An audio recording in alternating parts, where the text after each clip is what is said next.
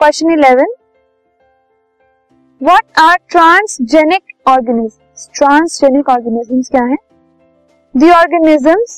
that contain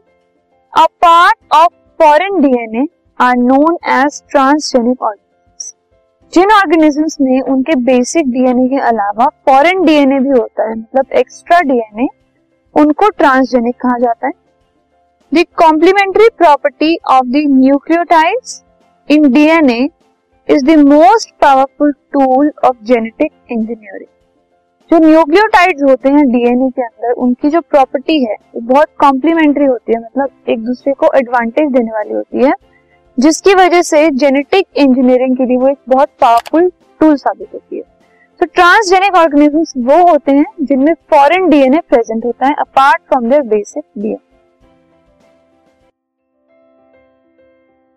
this podcast is brought you by Hubhopper शिक्षा अभियान अगर आपको ये पॉडकास्ट पसंद आया तो प्लीज़ लाइक शेयर और सब्सक्राइब करें और वीडियो क्लासेस के लिए शिक्षा अभियान के यूट्यूब चैनल पर जाएँ।